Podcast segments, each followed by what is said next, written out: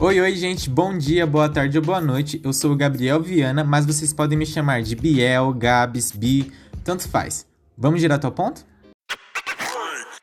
O tema do podcast de hoje é energia das marés. E antes de desenvolver esse tema, eu vou explicar um pouco o que é energia.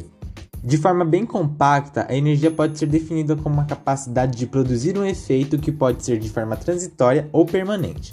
A energia transitória pode ser, por exemplo, calor, trabalho, energia mecânica e etc.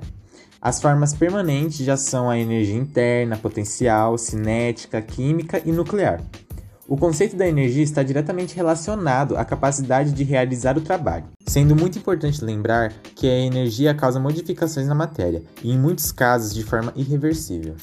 Com esse resuminho bem básico do que é energia, a gente já pode começar a falar da energia das marés. Conhecida também como energia maremotriz, ela é obtida por meio do aproveitamento da energia proveniente do desnível das marés. Para tal ser revertida em eletricidade, é necessária a construção de barragens, eclusas que permitam a entrada e saída de água e unidades geradoras de energia. O sistema utilizado é bem semelhante ao de uma usina hidrelétrica. As barragens são construídas próximas ao mar e os diques são responsáveis pela captação da água durante a maré alta. Logo em seguida, a água é armazenada e depois é liberada durante a baixa da maré, passando por uma turbina que gera a energia elétrica. É importante acentuar que essa é uma boa alternativa para a produção de eletricidade, visto que a energia das marés é uma fonte limpa e renovável.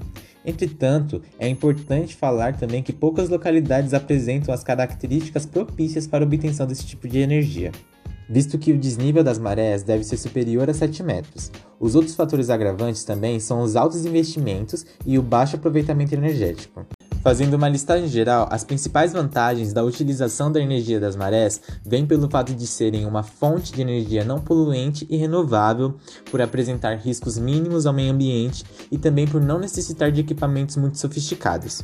Já entre suas principais desvantagens estão o fornecimento instável de energia, pelo fato de dependerem muito de fatores externos, como o vento, os altos custos de instalações e manutenções dos equipamentos e também pelo fato das instalações terem que ser fortes e sólidas o suficiente para resistirem às tempestades e ao mesmo tempo serem sensíveis o bastante para a captação da energia das ondas. Galera, basicamente é isso. Muito obrigado pela atenção e até a próxima!